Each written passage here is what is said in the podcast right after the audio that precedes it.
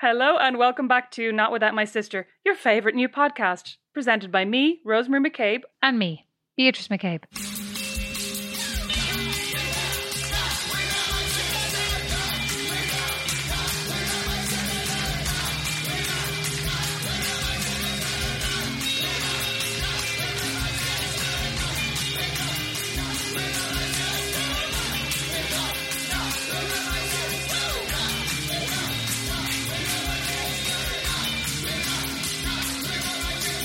Hello and welcome to Not Without My Sister, a podcast about sisterhood, friendship, relationships, and all of the questions that we have about life that are yet And unanswered. none of the answers. Yeah, we've absolutely none That of the was answers. literally the And conversation. no intelligent questions. That was the conversation we've been having all day. What is this about? What is life about? We have none of the answers, and yet we're willing to talk about all of it with you and have none of the answers. for an hour.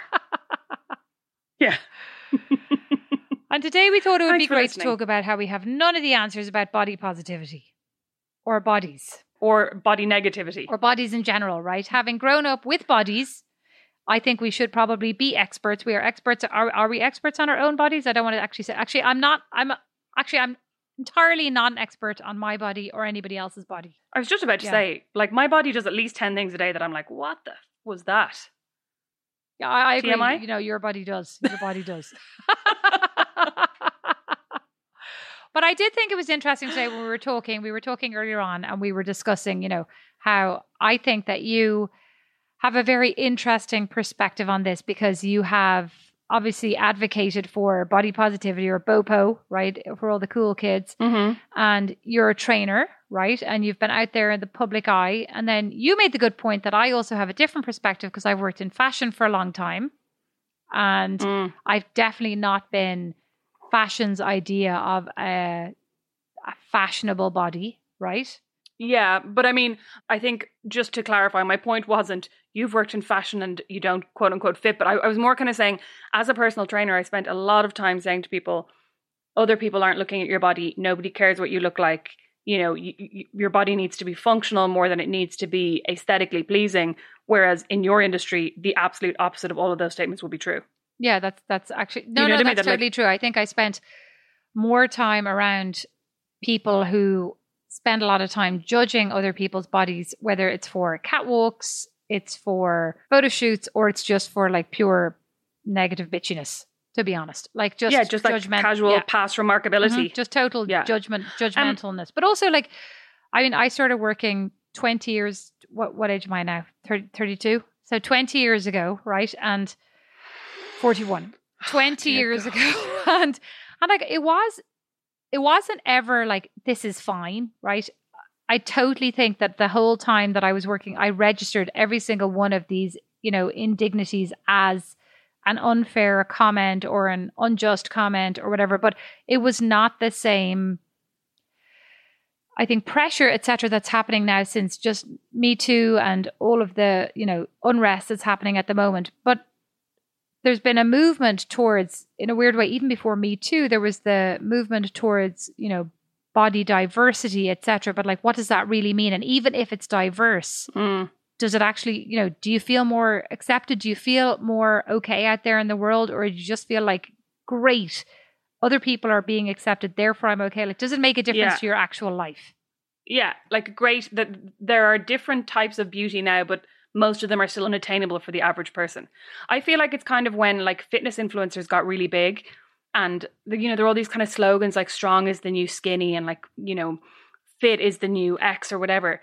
And I felt like it was just telling women another way that they should be when actually for most of us we don't have visible abs and we don't you know what I mean like all these different things and even when you see now like I find it really difficult to see myself in body positive activists or in fat activists because I obviously we all have completely different bodies and like I happen to have certain rolls on my tummy that I've never seen represented and so I will see these like beautiful plus size women and I'll kind of think like oh well it's well for them because they might be fat or they might be bigger than me but they still have really flat tummies and they're beautiful you know what I mean there's still this like absolute like I mean, there's they're still models. They're still models, right? Yeah, Yeah, they're still models. yeah. And I think, you know, I was as you were talking there, I was going like, oh my god, I remember how much you used to drive me mad when it, it's not just about my body doesn't fit this preconception of being a model. But it's also about like, I don't necessarily have time. And I know everybody's going to say that's an excuse. Like, you always have time. Everybody has time. But like, I don't necessarily have time to go and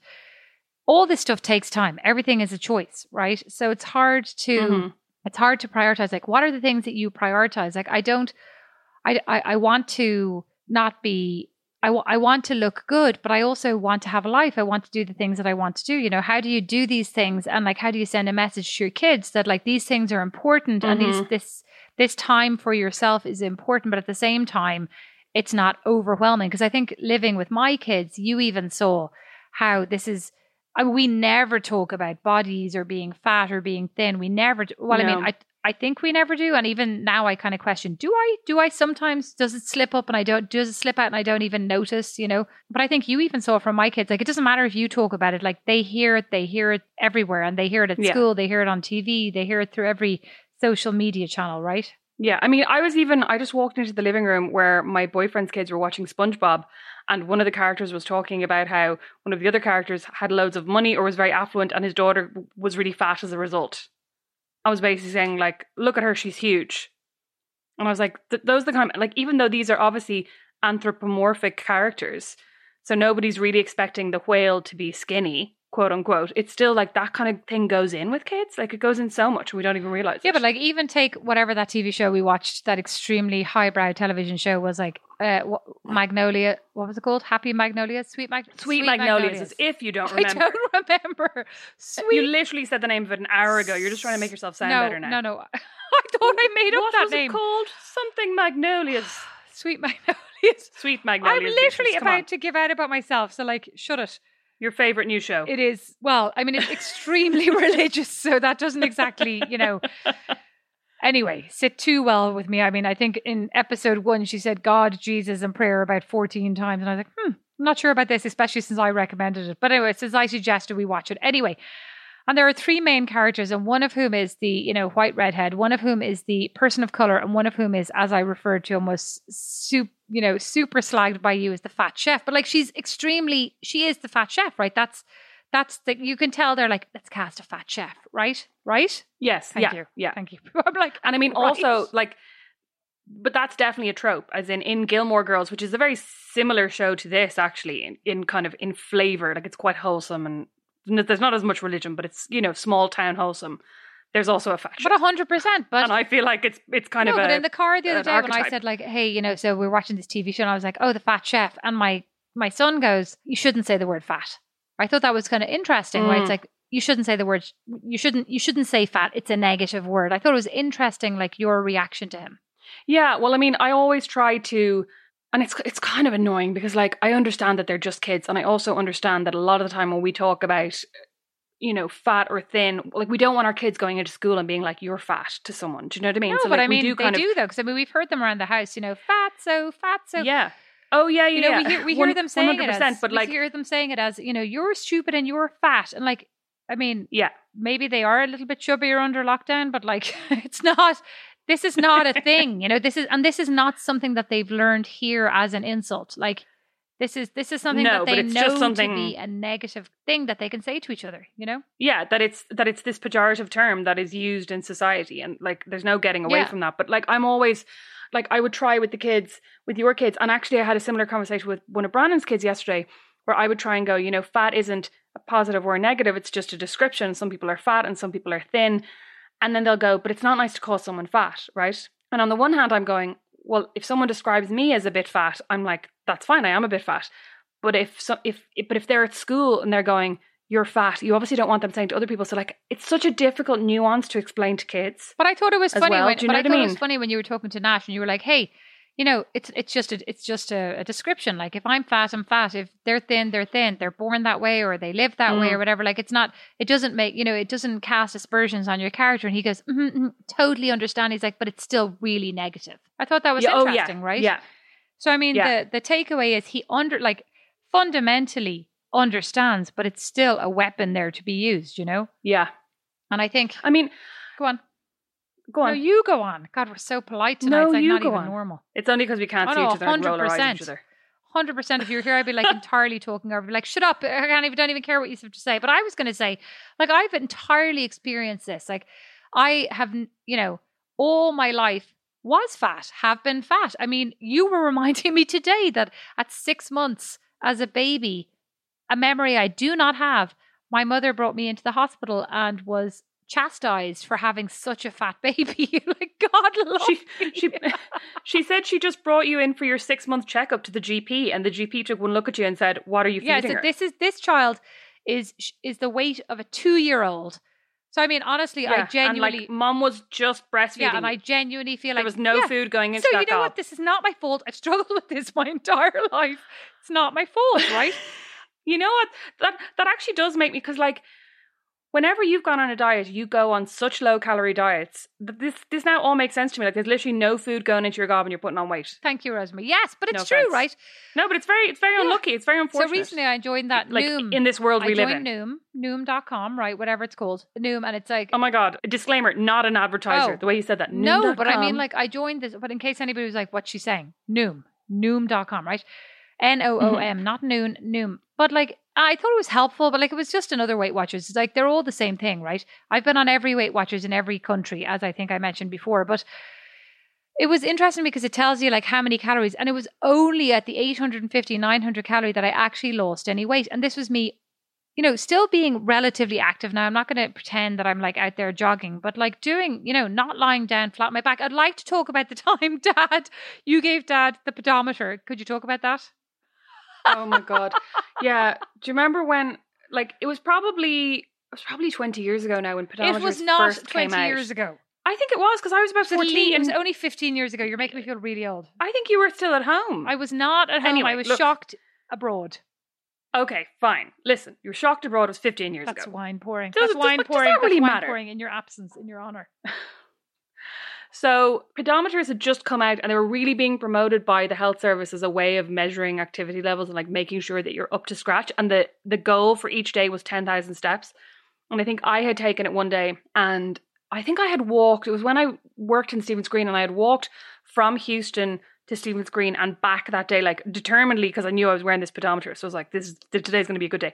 And I only clocked up something like eight thousand steps. I was shocked. So then I gave it to Dad the next day going, I wonder what dad will do. And dad at the time was working in this kind of steel making factory in Ballymount. And he would get up every morning, he would drive to work, he would work there all day, and he would drive home. when he took it home the next day, he had done 872 No, steps. so excuse me, are you joking? I told everybody 87 steps. Are you joking? No, no, it was, it was no, it was He did not 872. do meters. 870. He, he, He did listen. 87 steps would be like from here to the that's literally dad. He got up out of his lazy boy. He walked down the stairs. He doesn't sleep He likes to do the bed. most loping steps he can to eliminate He any excess does. energy. Yes, 100%. He then He likes to be very yes, efficient. he then drove to the factory. He then got out four steps between the factory and the door. He then got back in four more steps. He stood around. He drank coffee. He potentially rotated in a circle two more steps. he got back in the van. He drove home. he has to have I gone literally toilet told the whole twice. world 87 steps. I guarantee you told me 87 steps. This is now I'm- I mean- mortifying that like this is now going to be out there in the world and I have lied to people. 87 steps. I'm going to get this from dad. I'm pretty sure it was 87. I'm so I mean, annoyed with you like- right now. the, the true point of this is, Beatrice, the daily aim was 10,000. I 10,000. think doing 872 is not as bad as you seem to think it is. But you know what? Therein potentially bad. lies my problem. You should- yeah, you're like 872 steps is grand. You should check your health app right now and see how many steps you did today. Also, although you see, you don't carry your iPhone around, so it won't be accurate. What I was wondering is, how would you say if somebody asked you, like honestly, how do you feel about your body today, now, age age 41? What would you say? I would say, you bitch, do not bring up the fact that I'm 41 ever again. I think it's just really hard to like separate how do you feel. I mean, it's not about how do you feel about it today, right? How do I feel about it today is I look at it today and I think about all the great things that it's done, etc. Like everybody says in every magazine, and I go, could care less. Like that's not what I think. You know, yes, great, it's done great things, genuinely. But I also like I still have this Are you basically just? I, I just want to clarify. You're just talking about your kids, right? Because it's, Because like you're acting like you climbed Everest. Oh my god. I have basically climbed the maternal Everest. I have four fucking kids, you bitch. Four times. Yeah, I had natural births. Oh wait, no, I didn't. I watched Smothered and they're not considered natural. I had an epidural every single time as much as I could. Multiple epidurals because every single time my redheaded body absorbed every single bit of anesthetic and I had to have it multiple times. So I've had eight epidurals and four kids. And yes, I feel like I've climbed the maternal Everest. And the first time I had major infections and therefore was so in pain. Yes, you know what? TMI, we'll talk about this again. But yes, I've climbed the maternal Everest and you're welcome. But that's not what I was talking about, okay? I was about to go back to being a teenager and say that my I don't think yourself I don't, well in my own I, I don't think you're I shouldn't like speak for everybody else. My own self image is tied up I think less with how I have been in the last 20 years much more so with how I was in the first 20 years quite genuinely. Like and I actually wonder if most people are like this and maybe they're not.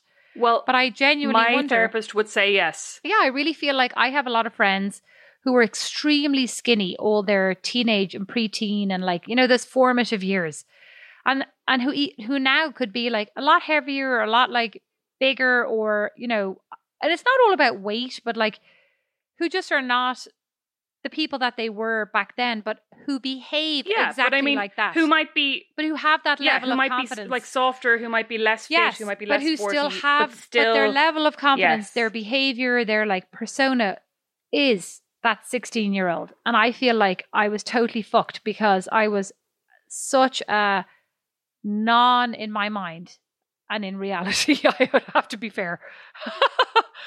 I was uh, such a, a non, you know, I was not society's idea of an attractive or my idea. I was not an attractive 16 year old or 12 year old or an 8 year old, right? I've always been like But you- extremely but- massively tall.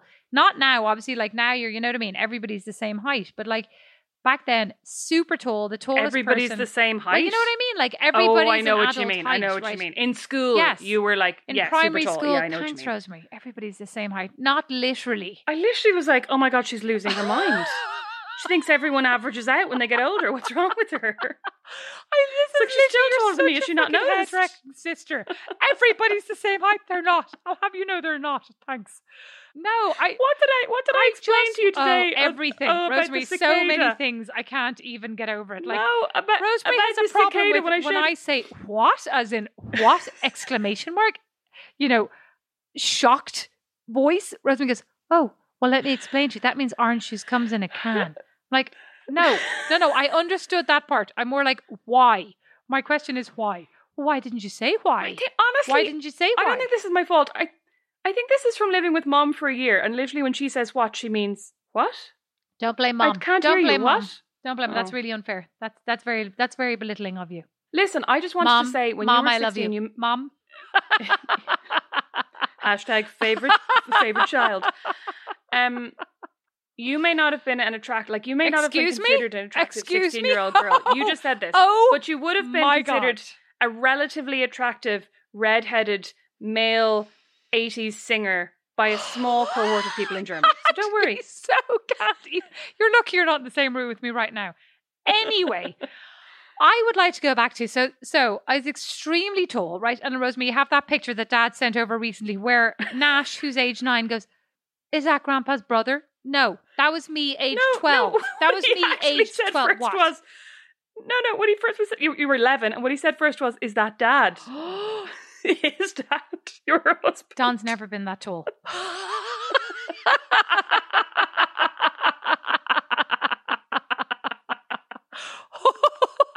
Does he have to listen to this afterwards? my Uh oh. Yes, oh, sorry, yes, Don. Don. I love you. Love you, Don. Anyway, He may not be that tall, but he's an excellent sound oh engineer. my God, he's Go on. amazing. So talented and great sense of humor. Anyway, the whole point was so. I mean, honestly, to be fair to me, right? Like, we recently watched an episode of Smothered, which, if you haven't watched it, probably don't. Like, it's it's what is what is it? TLC. It's like it's pretty bad. I think it's on we Prime. keep watching it, yeah, but I think it's a TLC TV show. Like, we keep watching it, thinking Oh, like, yes, yeah. oh, this is going to get better. It's a reality TV show about like mothers with extremely unhealthy relationships with their daughters or vice versa. And most of it Mhm. is me going, oh my God, I don't think they mean that. It's not that bad. It's not that bad. But genuinely, generally, it is that bad. And actually, it's worse. But one of them, anyway, it's like, I had a really difficult upbringing because I have an enzyme problem. Was it an enzyme problem? an enzyme, like an enzyme surplus, maybe, or an enzyme deficiency, Was or it? something. It was anyway, yeah. right? Some enzyme thing. I and think she so, like yeah. showed pictures like by the age of seven I looked like I was seventy two or like I was like I was seventeen and like I was super tall and I, I was like oh my god this is literally me and mom never took me for tests and never twigged it so then I asked mom I was like mom like how come you never actually went to get tests for me because I was so massive and mom goes I brought you to the fat doctor right Not the doctor who was fat. no I fat, brought you be to the fat doctor I actually remember this Do you? Oh yeah, I, I, I was just about to ask. Do you yeah, remember I, remember, a I fat remember being brought to the fact doctor because I remember, I, but I, I actually don't know if I knew. I think I knew why we were. I think I knew we were there, but like I think I thought we were there because I was tall versus I was fat. And I remember he was like, "Oh, if she ever wants to be a model." You're probably going to need to break her jaw because her face is extremely asymmetrical, which has stayed with me forever. Sorry, sorry. What What? if she? What? Shut! What made this up. doctor think that you might want to be a model? Maybe he saw my pure potential.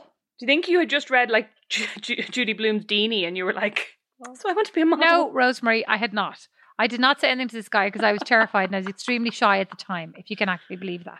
I was extremely shy at the time, and mom brought me in, and mom was like, Hey, and he said, if you want to, want to be a model, I mean, basically what he was saying was like, if you want to be a model, like break your face and get another face, because like you're not about to be a model. It's the reality of this. In fact, now that I think about it, like break your face into and reset it, because like you're not about to be a model. And then he goes, I also think your chin, like it looks like you have goiter, which has always led me to like extreme neck paranoia, which anybody Sorry, can I actually point out?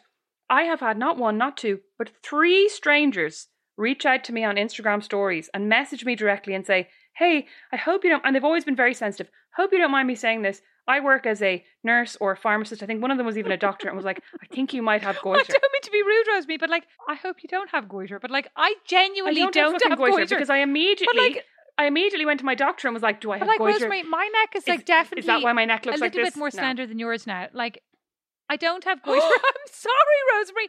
I hope you don't. I mean, I know that's true, but I've never heard you admit yes, it. you have. And I hope you don't have goiter. Okay, you have. You just have not. I you have have refused goiter. to listen to me admitting it. I hope you don't have goiter. I hope neither one of us has goiter. Anyway, so I need to get my have- face I think broken. having goiter would be a great excuse for this. I this need neck. to break my face. I need. I have goiter on my neck, but there's nothing he can do except put me on a low calorie diet, right? So he put mom puts me on the low I calorie honestly diet. feel like this doctor, this doctor was delusional. Like he may as well have said to you, if she wants to be a jockey, she might want to shave a few inches off. I mean, in fairness, I do think mom could potentially have like prevent. You know, she could not always be like whipping up dessert straight after dinner, right? Even Don is always horrified. Don is to whip up horrified by this. Don's always like, Claire, I need at least two hours between like dinner and dessert. And mom's always like, What are you talking about? Bring the dessert on immediately. Right. So like she literally she loves finishes yeah, the shepherd's pie and She she, loves- wants her like apple crumble right now. she loves to whip up dessert, and then right when you've just finished dessert, she likes to make a cup of tea and then produce sliced cake. Oh yeah, cup of tea. hundred percent. My ex boyfriend used to always be like, "What is wrong with your Oh, mom?" so maybe this Like, is I'm actually so not just stuffed. Don, right? This is the whole world. Except, and uh, we Oh, didn't yeah. realize no, no, this was except not mom. normal because we were led to believe that dinner entailed. We were too busy scoffing. yes, exactly. Dinner entailed this plus like, pineapple upside down cake course. plus apple crumble, Yum." right? So actually, now plus I'm like, this is mom's fault. So anyway, so on it goes, and then I go to get my uniform fitted, and Francis Mallon, who's like one of my favorite people, and who's like actually listening, I was like, "Oh, I loved the podcast. Is she going to love this?" Was like one of my worst memories ever when I went into because she used to have the uniforms for school. Was like took mom aside and whispered something to her, and I was like, "What's she whispering? This one's gorgeous." No, she was whispering, "I have no clothes." If she wants to be a model, Yeah, if she wants to be a model, she's going to have to go to the big Tom Thumb. What, what's it called? The big and what's it called? What does what does your friend call it? in Sex and the Sex and the City, they called it the Big and Tall. oh, the big and tall. The oh, not the horse. No, Rosemary, that's not what I section. meant. The big and tall teenage store, but thanks. Yeah, the big and tall store. And so I had to go to the big and tall store, which was only open like once a month, and I had to go to the big and tall store and get my clothes fitted. And it was so upsetting and demeaning. What's interesting about you saying that you feel like your idea about like your ideas of your body are kind of cemented in your teenage years is that in my teenage years I feel like my views on my body really changed or like my body changed a lot as well. So like when I was in say 6th class I would have been I think like average or thin and then when I got to kind of maybe second year in secondary school I suddenly thought I was fat or I felt like I was a lot fatter than my peers. No, I mean, I hate to, I hate to I be like, I hate to be the voice of reality here, but like you were super skinny up until about sixth year. I felt, I felt like sixth year was a highlight for me. Oh no, like uh, what I'm It's saying is like, but no, but my point is like you were super skinny way beyond second year. Like you were super skinny, you were thin and skinny all the way up. I perceive you as super body positive. Like when did you like? Because I mean, all my life you've always been the thin member of the family, right? You've always been super thin. So like, why did it become an issue for you? I never thought of myself as being super thin. I mean, when I was too young to think about it, I didn't think about it. And like, I definitely remember between the two of us that I like, I felt like I was the thin one and you were the fat one. because I mean, I don't mean to laugh, No, but but, you're like right. because you were the one who was was on a diet and who was talking about it and thinking about it. And then I think when I got into my teens, I started to talk about it and think about it more. Probably as I hit puberty, and I started to put on weight like in a very in like in a way that was very natural. But to me, I was suddenly like, oh my god, I'm getting fat. And I like joined Weight Watchers and like went on my first diet when I was about 14 and had been kind of dieting on and off. But I think, I don't know, I think when I started weight training, which is such a cliche, like when I discovered strength training, it was the first time that I had ever figured out a way to use my body in a way that didn't embarrass me. Because anytime I'd ever tried to do any sport, I was actually watching your son diving into the pool Oh my today. god, I thought you. I he was, literally like, thought you were about diving. to say you're watching me do something. And my, I actually, my my blood ran cold. No. no, no, no. I was watching your son, who's nine, Nash, learning to dive today and how unself conscious he was about it. And he was so brave and just like diving straight in. And diving was always one of the things that kind of made me feel really nervous. And I think a big part of it was because I felt like my body wasn't cooperating with me. Because I felt like it was too cumbersome and too big. And like even now, if I think about diving, I'm like, no, no, like my body's not for diving. And I think a lot of physical sports that I tried, I felt really self conscious about what I looked like doing them. But I mean, And weight training was the first thing that I ever tried that actually being bigger made me better at I mean, it. honestly, like, and I think that was when things started to kind of switch in my head a little well, bit. just even being a member of Weight Watchers seems to me to be, you know, a brave. I mean, this sounds ridiculous, right? But like, you have to acknowledge that you want to lose weight, you want to do whatever, right? Like, and I always was super scoffing of Weight Watchers in Ireland. Like, I'm not joining that. Like, you know, I'm not going down to the Yeah. community centre on a Friday afternoon. And the funny thing that I always thought was like really ridiculous was that like every time my friends, my friends, not the whole world, but like would go and join Weight Watchers, and then the next, the, every every time they did the weigh in on like a Thursday or a Wednesday, they would then immediately go and get their takeaway so they could have their super splurge evening, and then diet for the rest of the week. And I was like, so ridiculous, right? Like so. God, I used to do the exact same thing. I think everybody did. Every single like, week I used to do so the exact same thing. ridiculous. So great. And then when I moved to um, Paris, I was like, I, I got to get this weight under control. Even though I like, to your point, when I got to Paris, by the time I got to Paris, I, and by the time I got to Milan, like I was much thinner. You know, I, my weight problem was much more an Yeah. Irish problem. Like I took, I, I mean, a problem I had in Ireland, and like I took control, like went on a diet and blah blah blah. So boring, right, in my entire life. And but you also love like you love a salad. So like you're you're actually mean, like pretty good at eating healthily, especially a- when it's hot. I think much more than I am. Is very much an exaggeration. Like can you know can tolerate a salad. I remember one time I was on the subway with this group of Italian people, and one of them was on the phone to her boy. She's like, "Oh, I'm gonna get home. I'm gonna have like." lo-" I genuinely remember this. She was like, "I'm gonna have a load of tiny little tomatoes, a load of delicious little asparagini. We're gonna have all these little cipollini olivi. We're gonna have." Loads of little, I can't wait for my delicious salad. And I was like, oh my God, if I could ever be this person, I would be so happy. And yet I've never been that person. But yes, I would not. I think I'm I'm more likely to actually skip a meal than to eat a d- deliciously healthy meal is probably more likely. But anyway, when I moved to Paris, I joined Weight Watchers with my friend, and I remember one day I went along to the. We went on a Saturday morning, and I went along, and um, on the way up the road, it was down these little steps on a tiny little, you know, side road, and I was on my way into the meeting, and this totally extremely handsome French dude walking alongside, like in the opposite direction, like walking, you know, toward me. And he turns around just as we got to the door. Just as I got to the door, I was about to tur- go down the, like, I was about to jump down the steps towards my, like, you know, diet haven. And he goes, ah, Weight Watchers, ole fatty. And I went, and I literally was like, fatties, tous les fatties, you know, and like threw up my Oh my shoulders. god, you treacherous Oh my god, bitch. entirely. Like, do not trust me ever. I like kept walking till I got to the end of the road with my friend. Uh, turned around to make sure this like extremely hot dude was gone, and then the doubled extremely back. hot bigot Oh, was yeah. gone. This extremely hot exactly.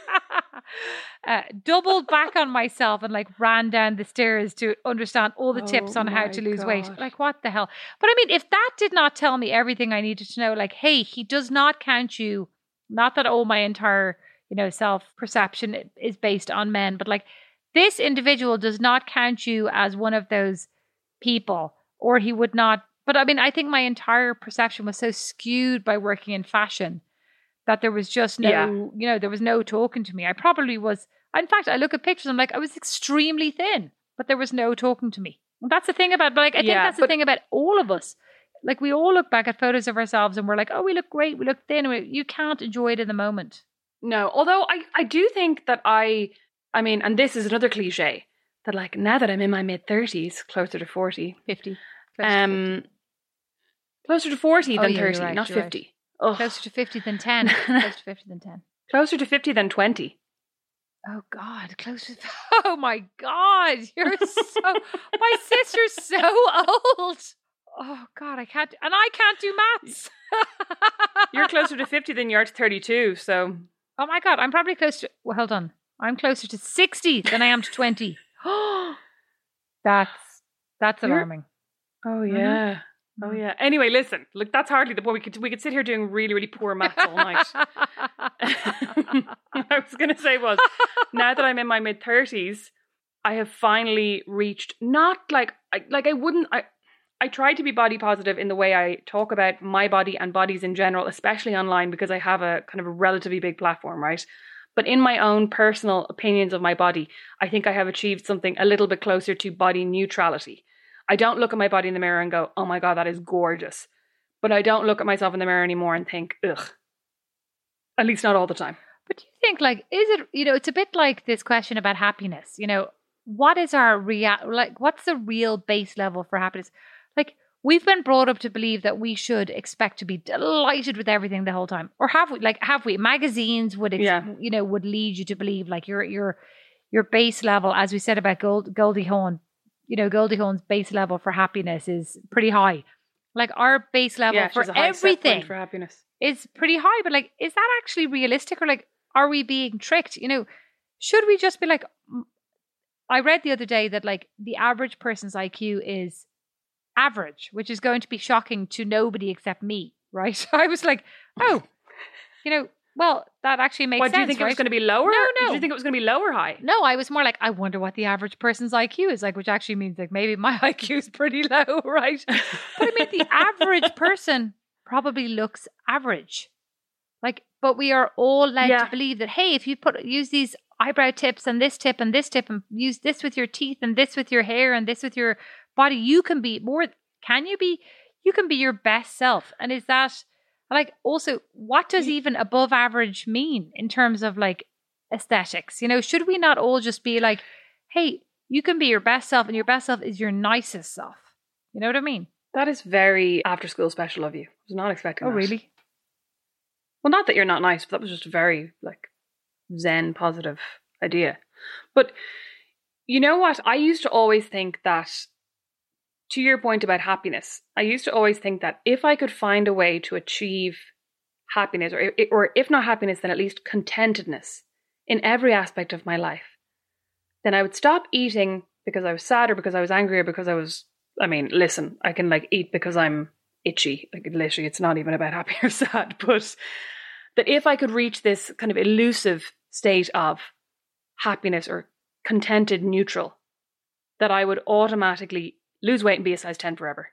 I know. Yeah, Do you know what I yeah, mean? That like totally- I had it in my head that a size 10 was the default healthy, happy I weight totally for everyone. un- when actually, as I've got I older, totally understand what you're I'm like, of course that's not true. So I thought like with both of us having worked in, you know, so many places that like you worked in a lot of fashion magazines and I've worked in fashion, you know, companies that would be we have we probably have a lot of examples between us of you know, examples of how people have commented on bodies just positive negative. Yeah, but but before we get to workplaces, I just want to tell you about one Weight Watchers meeting that I went to. I used to go to Weight Watchers on Aungier Street, which was in the Whitefriar, I think it was the Whitefriar Community Centre, and it was amazing because it was just like full of real characters.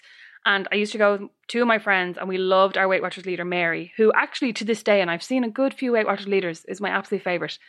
But she used to come up with a different story. Do you know the way they used to do the meeting each week where they'd be like, you know, this week we're going to talk about calories, or this week we're going to talk about fiber, or this week we're going to talk about like fizzy drinks or whatever. And they'd have a different theme. Did they do that in, in, in France and Italy as well? Maybe, but I barely understood them. Like, I actually really wish I'd gone to Weight Watchers and Mary. She sounds amazing. I just remember the one in France was convinced the whole time that like the reason we were overweight was because we didn't drink enough. We we mistook hunger for thirst. She would the whole time be like, "You're thirsty." I'm like, "No, no, I'm starving." She's like, just need to drink more water." no, no, no. I need to eat a sandwich. No, no, you're thirsty. well, Mary used to start every single meeting with like a different kind of anecdote or like a colorful story. And one week she started telling us, like, started off with this bit, and she was like, Now, girls, you know how like there's a new celebrity. I've, I've heard about the most amazing new celebrity diet. I read about it in whatever, Now magazine whatever. She's like, Do you want to hear about it? You lose 10 pounds in the first week. so we're all like, Yes, Mary. And she goes, It's the most amazing diet. So you wake up in the morning and you have a small bowl of, cold porridge. Right? Small bowl of cold porridge. And then for your lunch, you have a medium bowl of cold porridge. And then for your dinner, guess what you have? You have you have a large bowl of cold it's porridge. the Goldilocks diet. And this one, this, and this one, this, well, you're ruining the oh, punchline now. sorry. This one in the front row, this one in the front row puts up her hand and goes, "Mary, they're not celebrities, Mary. They're bears."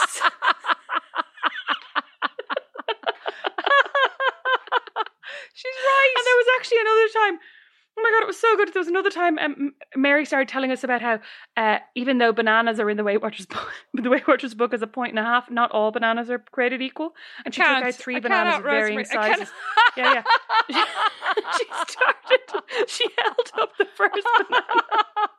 she goes, "This looks so serious. This, girls, is a one and a half point banana." And then she picks up another slightly bigger banana. At which point, myself and Claire started laughing so hard there were tears streaming down her face. She was a slightly bigger banana, and she goes, "This is a two and a half point banana." And then she produces this other banana like a magician, like a rabbit. Produces other bananas like the size of a fucking wine bottle. And she picks it up. and She goes, "This banana." And another woman in the front row goes. Jesus, Mary, that banana must be on steroids.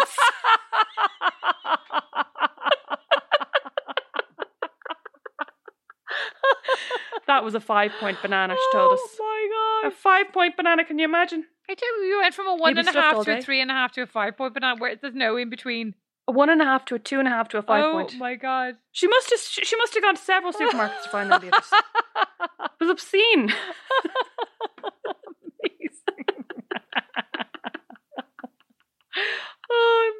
Amazing!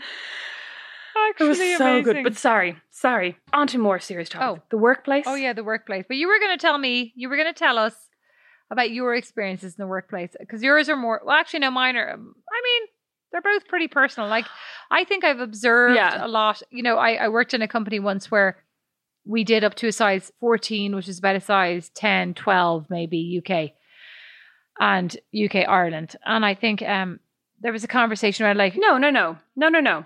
A 14 UK Ireland is a 10 12 American. oh well, okay, well. 14 then was the max American. But I mean, I, you know, Yeah, you and. I know we both disagree about these sizings because, like, allegedly there's a two to four size discrepancy, but I really think that it narrows as you get bigger. Anyway, Yeah. Allegedly, uh, like allegedly, an American 12 is the UK 16. yeah, But an American 12, I think, is closer to a UK 12 yeah, 14. that's what I think. Yeah, of the time. yeah, yeah, uh, Yeah, UK it's 14, right? You're right. You're and right. it depends on where you shop, Yeah. right? They're all different. And I remember, like, one place I worked, there was a conversation around, you know, like a lot of people really want to wear, you know, these clothes, but they're very small. It was like, I don't want any fat people wearing my clothes. I do not want bigger women wearing these dresses. And I was like, wow, you know, and at the time, so this would have been 12 years ago. Mhm. And like, I remember at the time being like, that is like super unwelcoming and like not necessarily broad, but like I thought of it more from a business perspective. I was like, that's like not really, Mm, you know, broadening your base. But I didn't think of it as yeah. a, Because it's excluding, Yes. but it's excluding such a huge portion of but shoppers. I didn't think of it the way that we would think of it now. As like, wow, that is like really inappropriate, you know? That's wrong. yeah, I mean, I did think it was. I, Yeah. I thought it was a distasteful attitude But I also thought it was like within the Yeah. purview of the business owner to have, right? It's like if you don't want to, if you don't Mhm. want to offer that to a broader base, that's your business prerogative. And now I, I kind of question that. Yeah. I'm like, is it your business prerogative? Is it not? I'm not sure, right? I genuinely am not sure. Like, I think it probably is, but like there are repercussions for that too. You know, Mhm. you can choose not to offer it to a broader base, but then you can choose not to be relevant, right? They're they're kind of like they're not Yeah. different choices, if you know what I mean.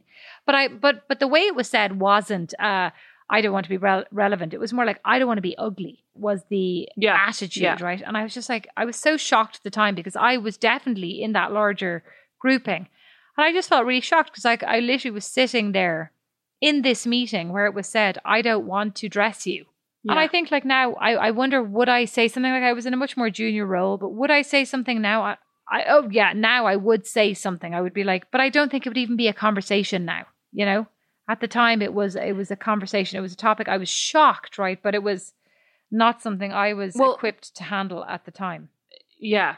Like there are definitely loads of brands now, the majority of brands that still don't cater for anything above a size 14. But I agree with you that I doubt that the brand owners or the managers would be saying that in a meeting with several But I also think that now I'm in a. Do you know yeah, what I mean? Now I'm in a role like where I'm, in a, I'm at a scene, I'm at a level where I could say I disagree. Whether or not people listen to you at, Yeah. at that level is a different thing. You know, I think there's an expectation. Yeah. You're going to get to a certain level of people are going to listen to you. It's like, no, you're still one of seven. You're still one of eight. You're still one of ten. You know, you're not necessarily.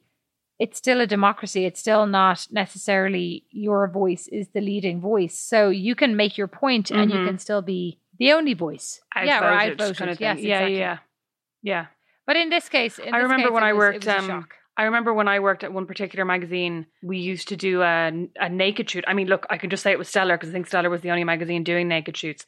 And I remember having a discussion where I was going, I really don't think we should retouch the images because I think if we're going to do a naked shoot, and then I remember having this conversation at a staff meeting. They were going, but if we if we retouch images of models, and if we retouch all images so that we don't have like so that we're kind of retouching like the wrinkle under somebody's armpit or we're retouching so you can't see the hair you know the fine hair on someone's arm and we're retouching so that skin looks slightly smoother or maybe slightly brighter why wouldn't we also do that for our naked shoot which happened to be one of the few shoots in a year of the magazine that included diverse bodies and and I remember thinking it was kind of an interesting discussion because I was like on the one hand I was going "Oh, you know I think they should be really natural but then I was like well then why why am I advocating for the quote unquote normal women to be the only ones who don't get the kind of little magic wand perfection? You know what I mean?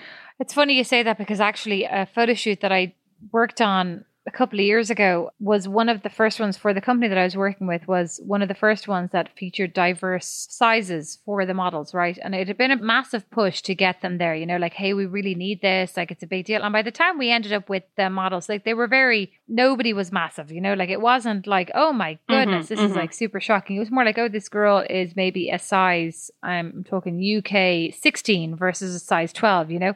Yeah.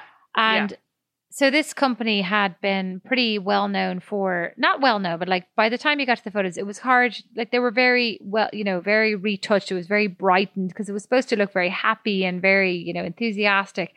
And the models themselves, all the cellulite had been taken off them. And I was like, and they had been like, their waists had been shaped. And it was kind of bizarre because you think about this as being a very intentional thing. When you read about this, you know, when, when celebrities say like, oh, my waist was reshaped and my, it's like, it seems really malicious. You know, it seems really Mhm, deliberate. mhm.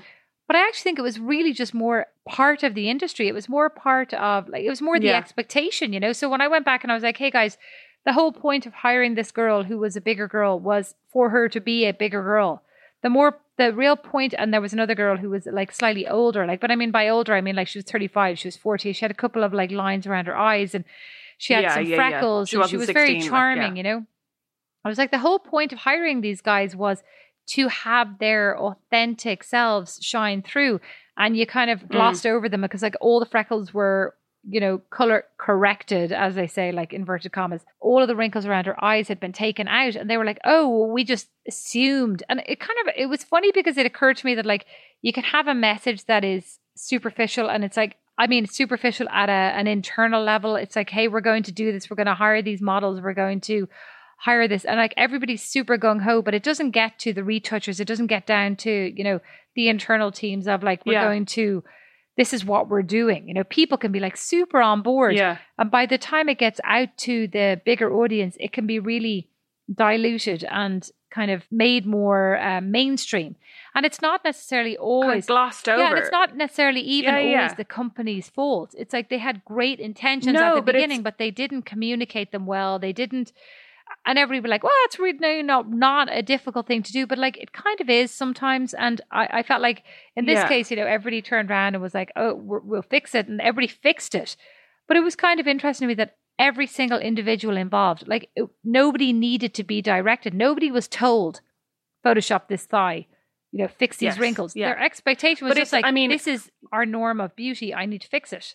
yeah like whether you're talking about media or marketing there is such an expectation of perfection on images of i mean everybody but particularly women Yes, but, But I also think like the funny you know thing is that I don't think any of these people who were spoken to, like who were told, none of them would go home and say about their spouses or their partners, you should be less wrinkly, have more. You know, it's like it's just it's a very Oh, no, of course not. artificial. it's a totally different Yeah, thing it is, yeah yeah like, yeah it's a very artificial world, and like, how do you start to communicate to people? Like, hey, what we're trying to communicate is a real aesthetic. We're trying to communicate Yeah. a real world vibe, and people kind of who have been historically in this environment for a long time struggle to understand like what you do in your spare time now is what we're trying to get out to the world whereas before it was like what you're doing in your spare Yes. time is what we're trying to avoid getting out to the world you know Well, yeah, I mean, I feel like there used to be an attempt to make more of aspirational and like almost to separate the aspirational more from the everyday that you wanted things to be super glossy and super like, you know, that's what I want. Whereas now I feel like we're almost trying to bring them closer together and to break down those walls or those veneers between what's real and what's in the media or what's on Instagram or what's in magazines or like that's kind of what we should be trying to do even though I know that not everybody is. But that's kind of the idea you know what i mean of like representing more reality. But it's but it's hard right? Because i mean Oh, because yeah. i mean i i mean i can speak from the many companies that i've worked at like so few like everybody wants to look real like and i'm using inverted commas quotes in my hands like but they really mean like beautifully real you know unnaturally real Yeah. like And you know what real that's like that's kind of my point about the nude imagery when i was at stellar that like everybody wants to look real but i actually think probably a lot of those women if they'd posed for those photographs and we hadn't glossed them up slightly. We hadn't and like there wasn't any major airbrushing done. Like we very much wanted them to look like themselves. But also to kind of go if if you were that woman what would you want us to kind of smooth a little bit? What would you want us to kind of you know what what flyaways would you want us to but, get ma- rid of but kind maybe of the problem is like everybody does want to look their maybe quote the unquote problem best is like self. that you know magazines are trying to airbrush cindy crawford. And i'm like don't airbrush cindy crawford. You know airbrush me a tiny bit to look remotely closer to cindy crawford right?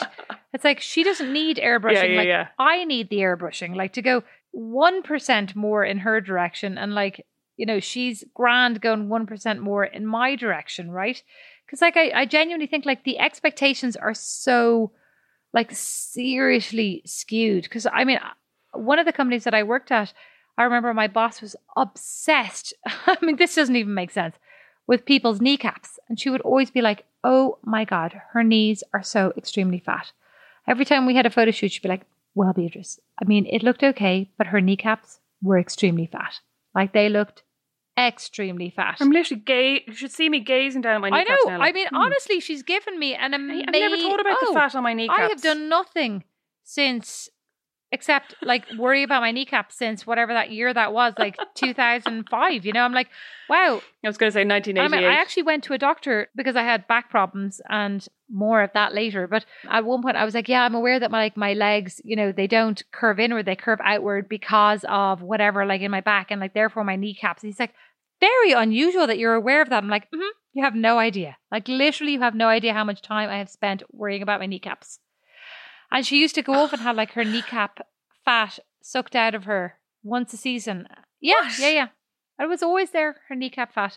oh my god, they're to be so sore. Your Yes, kneecap fat. but genuinely, like she was, she was always like, oh, the the fit model coming, oh, her kneecaps, oh, her shoulder blades. Oh my god, I didn't even know. and I was would a- be like, kneecaps I- was when we had to I would worry be about. like, I, I feel like I've lost 10 pounds since the last time we saw each other, but like, now I gotta worry about my kneecaps. But it's like women's magazines, she's you know, like every looking at my time you think you're grand, they have something else for you to worry about. Well, there's something Yeah. else. But you know what? I am aware now that we've wittered on for quite a long time. But I just wanted to ask on, on the subject of average looking and average sized women in advertising and in marketing. I find that a really difficult hurdle to kind of get over. Like, there's a lot of e commerce sites, especially in the US now, that I've noticed that you can select which model you want to look at. So you can say, I want to look at the model who is five foot seven and who's a size 16, right? Which, which would be what I am.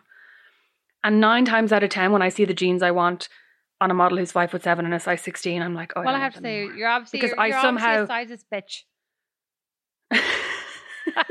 but I somehow have it in my head that like when I buy these jeans, I'm gonna look closer to the size eight model. Like obviously it's just this like it's this really deep conditioning in my head that's like it would be more beautiful for your legs to look like size eight legs than No, no, I like size 100% agree legs. with you. Like, I, I, I, I log on, I see this dress, I think, glorious. I see the dress on the slightly larger girl, I go, oh. And I, it's not that I think hideous. I think that dress looks great on her, right? I think she looks great with that dress. And then I think, hmm, do I, who, do I want to look like that? Like, and it's, and in a way, I think it actually probably prevents a lot more returns because Yeah. I think prior I think to this, if I had been able to see Yeah, that on ASOS, prior to this, I think ninety nine percent of the things wouldn't have gone back or wouldn't prior to this, I think that I would have ordered the dress no hesitation. Now I think it gives me a- an Yeah. element of caution. I think, hmm, that's probably the reality of what I look like. Am I okay with that? And in a lot of times I am, but I would have to say mainly with jeans, I'm like, hmm, I'm not okay with that. That I, I, I wonder if that has slowed the sales of jeans for not size those two models. Yeah, because that. I genuinely go like Yeah. everything else, dresses, etc. I'm like, oh, yeah, you know, reality speak, reality strikes. I have to be realistic. Like that's what she looks like. That's what I'm going to look like. It's like prior to this, like the clothes would come, I'd put them on. I go, oh my god. I'd be like, let me get somebody else in the room to like tell me that I'm joking, and then Dom would come in and be like, oh, what, what is this? You look awful. I'm like, what the hell? Like literally, I. Okay, thanks. I didn't need to. I told you the other day I bought a, I bought a jumpsuit. I bought a one shoulder jumpsuit, and it's like a, a jersey It's a risky move. well, no, you you you approved. It's a jersey. Uh, I know, but but one shoulder jumpsuits are always it's going to not the ones. you know it's I mean? not the one shoulder. It's a weird saggy material. Like I put it on, I was like, oh no, this looks like I have like a large nappy on. Like it's not looking good. Diaper, L- large diaper jumpsuit, you know. And I was like, oh, I can't. However, if I was this brand, if this had been on a size fourteen slash sixteen, I have to tell you, probably would never have bought it. Right. So like they don't have that bigger size Mm. model probably for a reason. But like I think it's really tricky because like I appreciate that they're like representing, but I also I don't really want to know what I'm going to look like because I, I live in a dream of who I really am. You know, it's it's hard. But you know what? I think a lot of these conundrums are because these clothes are designed on size 8 fit models. And when you design a garment for somebody who is very slim and, you know, has a certain build or maybe has a, like a more boyish figure, which would be the more kind of typical model, when you size that outfit up, it's not g- going to look mean, the same or it's not going to look know. I mean, comparable on somebody with big I would tits like and to like, think you know, bigger I would bum. like to think that like grading is, you know, done in a thoughtful manner and that all of this is taken into account and depends company by company. But I would just think like the reality is, you know, things look different on different size people and we are all Mm. accustomed to looking at them on size six to eight or four to six models. And it's really shocking to see it on a model who's not that size and to go, oh, yeah. that's actually what I'm going to look like. And, and the reality is also, it's actually not what you're going to look like because this person's under like the most glaring of lights.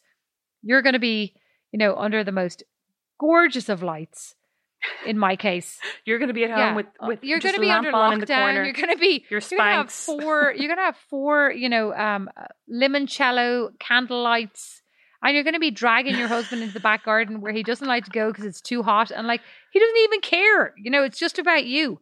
But anyway, yeah, Rosemary, I, I need you to look at my jumpsuit and tell me if it's okay, and we can post a picture of it later on if it is okay, and if it's not, we can still post a picture of it because I felt like it was a little bit too baggy in the crotch, just for you. and listen, if that isn't a perfect note to There end on, go. I don't know what is. I, I agree. Disclaimer that we perhaps should have made at the beginning. We have no conclusions about oh, this. absolutely none and zero knowledge whatsoever. However, we do still want to hear your songs and we are planning our own next sing along for you. We'd love to hear what you have to sing with your own sisters Or siblings. My friend Claire did get in touch and say that herself and her brother Niall were going to sing a tune. I think she was joking. I think that's actually adorable. So any sibling singing, I know. I knew you'd be any delighted. sibling I singing is top notch with us. top notch. Yes, Rosemary, top notch with us. Between that and tot, and what was the other one? Tuffy. A, a, a top notch Tuffy, totting it up. so happy with that. Beatrice, are you still there? Deep breath as I oh. consider my my comeback. So yes, we would love to hear anything that you have to sing with a sibling, and we will put it at the end of our next podcast. On le- and if we hear nothing, we will have our own song to sing for you. So you've been warned. And listen, aside from all that, sing if you want. What you really should do is go onto Apple Podcasts, give us five stars, and leave a review because it really helps us feel better about ourselves and helps other people find the podcast. And oh, oh yeah, if you have any topic suggestions, we'd love those too. Wouldn't we? we would. We would love any any ideas you have. We we heard it. We heard a few. We're working on them. Oh my god, loads. We had a lot. We actually Loads, had a like lot. Yeah. Dating, mm-hmm. dating in Ireland versus Oh yeah. dating in oh yeah. America. Expat expat relationship. American politics, another topic we know absolutely nothing about, but we'll probably Oh, wither on about for an hour. happily give you all our opinions. and anything else? Thank you so Mm-hmm. much for listening. Anything else you'd like, you can get us on Instagram at Not Without My Sister, or personally, I'm at Rosemary Mac Cabe with an A in my Mac, and I'm at Beatrice Mac Cabe, but with an A in my Mac. Not Without My Sister is produced by Liam Geraghty. Sound editing and design is by Don Kirkland. Original music is also by Don Kirkland, and our original illustration is by Lindsay Neilson. Not Without My Sister is a member of The Warren, the home of great Irish podcasts. As is my podcast, Meet Your Maker. You'll find more great shows at thewarren.ie.